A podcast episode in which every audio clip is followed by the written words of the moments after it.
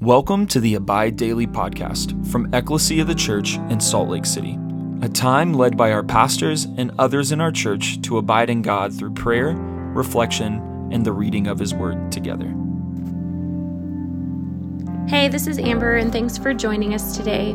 As we begin our prayer and reading today, let's start off by taking a moment to pause and be still and be aware of God's presence.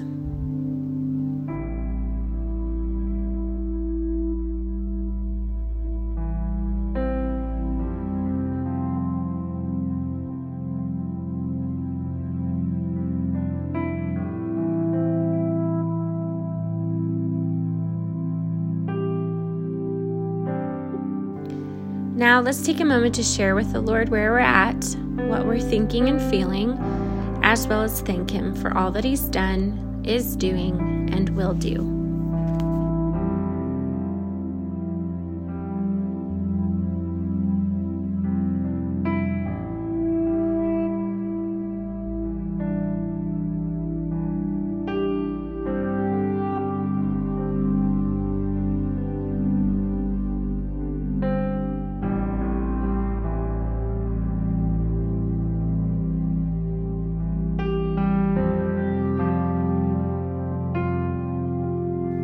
Here's a prayer for grace. O Lord, our Heavenly Father, Almighty and everlasting God, you have brought us safely to the beginning of this day. Defend us by your mighty power, that we might not fall into sin nor run into any danger, and that guided by your Spirit, we may do what is righteous in your sight. Through Jesus Christ our Lord. Amen.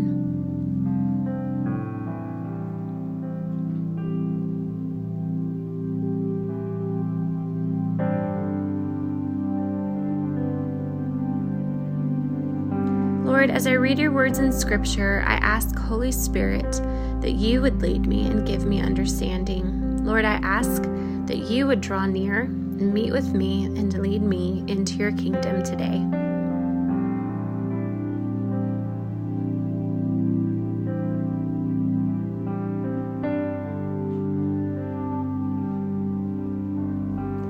This morning, we're going to be reading through Habakkuk um, and actually the whole chapter. So I'm going to read through um, a couple of sections from each chapter and draw some reflections from that. We're going to start in chapter 1, verse 1. The oracle that Habakkuk the prophet saw O Lord, how long shall I cry for help, and will you not hear?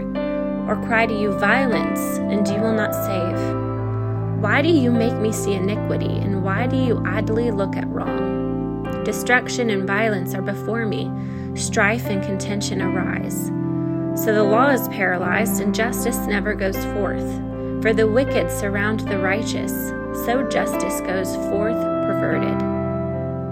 Here's the Lord's answer in verse 5 Look among the nations and see wonder and be astounded, for I am doing a work in your days that you would not believe if told. For behold, I am raising up the Chaldeans, that bitter and hasty nation, who march through the breadth of the earth to seize dwellings not their own. They are dreaded and fearsome, their dignity and justice go forth from themselves.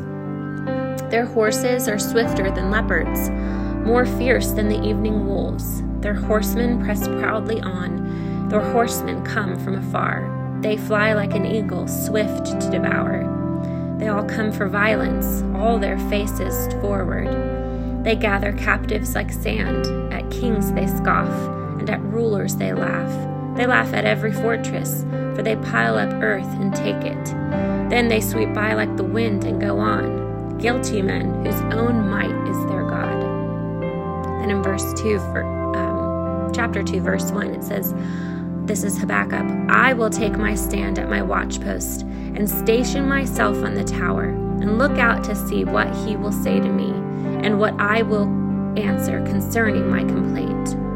Verse 2 And the Lord answered me, Write the vision, make it plain on tablets, so he may run who reads it.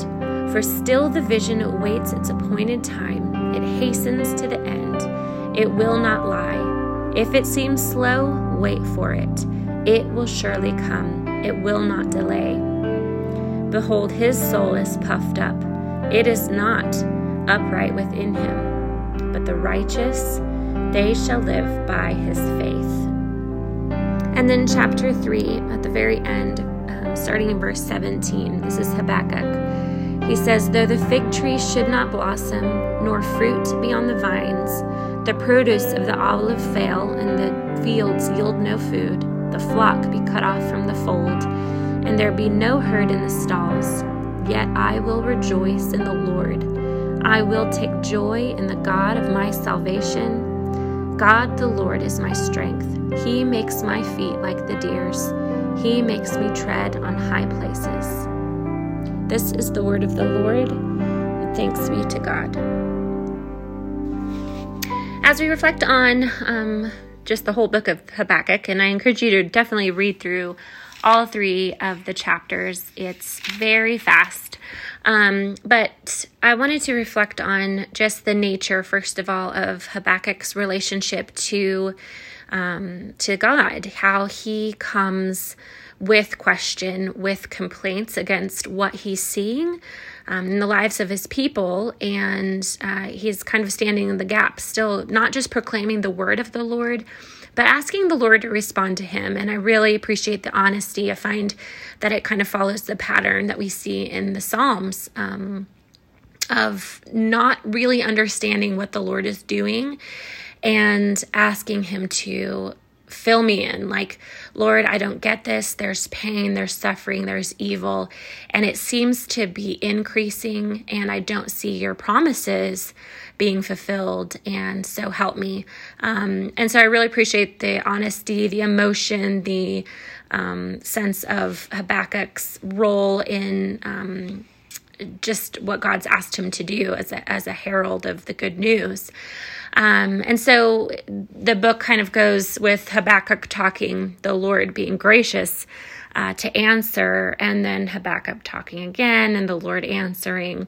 And then we just see Habakkuk coming in chapter three to the end of his um, questions and really being firmed up in his faith and instruction again, and really seeing his faith play out. So I really appreciated the humanity that we see in that, that I feel like all of us could relate to in believing the Lord, um, but also the tension and struggle of, uh, but I don't understand. So, so help me, like in the New Testament, Lord, I believe, but help my unbelief. So, um, I wanted to just focus in on um, chapter two, actually, verse one again, after Habakkuk's complaint of, like, Lord, I see all this destruction at hand. I see violence. I see your law not being upheld, the very thing that we've been teaching and proclaiming the people to follow. And I just see um, destruction and violence. Um, so, what are you doing? And how are you going to answer this? And he assumes that the Lord doesn't see. Um, he doesn't see what's going on, but again, the Lord is gracious to answer. And um, and he does, and he's like, Look, Habakkuk, you you have no idea. I'm doing um, 10,000 things, and, and you wouldn't even believe me if I told you all that I'm going to accomplish. Um, and so, even after the Lord's answer, Habakkuk complains again. And he's like, Why would you choose to judge our people with people who are worse than us? Again, I don't understand what's going on. I don't understand your ways. Answer me. Um, and then I love, again, verse chapter 2, verse 1. This is Habakkuk, and he says, I will take my stand at my watchpost and station myself on the tower and look out to see what he will say to me and what I will answer concerning my complaint. Complaint. Um, just even in that verse, and I, I loved it for myself and, and us as God's people in the world today, a just a fierce determination to hear from the Lord. This is not someone who is apathetic to the things going on around him.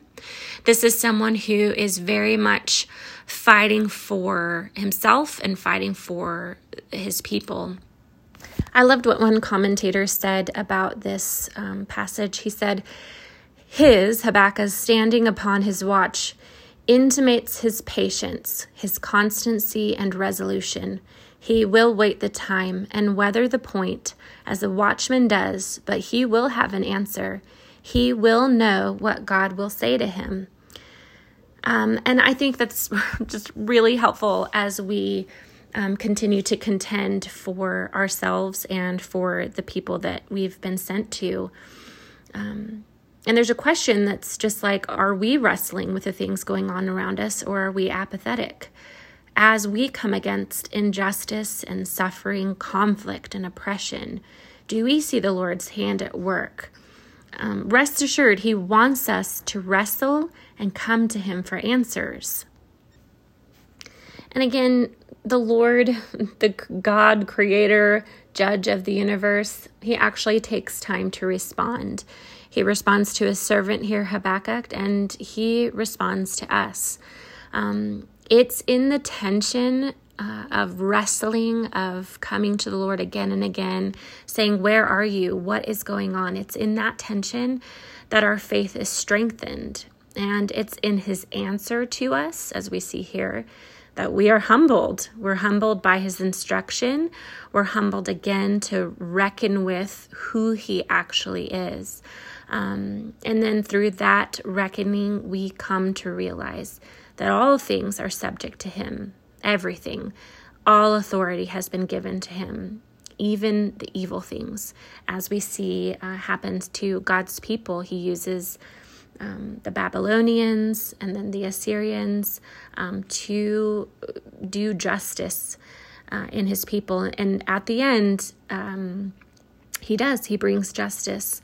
Uh, and then we see that in the life of Jesus, right? Um, his perfect plan was not thwarted by evil. He allowed evil to come against his son, and in the in the end, he reigns supreme. And so, so as we conclude, just want to focus there at the end of Habakkuk three. Um, he's saying in in all these ways, when the fig tree doesn't bud, the flocks disappear uh, he says, Yet I will celebrate in the Lord. In other words, whatever happens to me, I'll praise the God who saves me because he is my strength. When you know God's character and his works, you'll know that you can trust him, even in the dark, even in the suffering, the oppression. He is working all things for his good.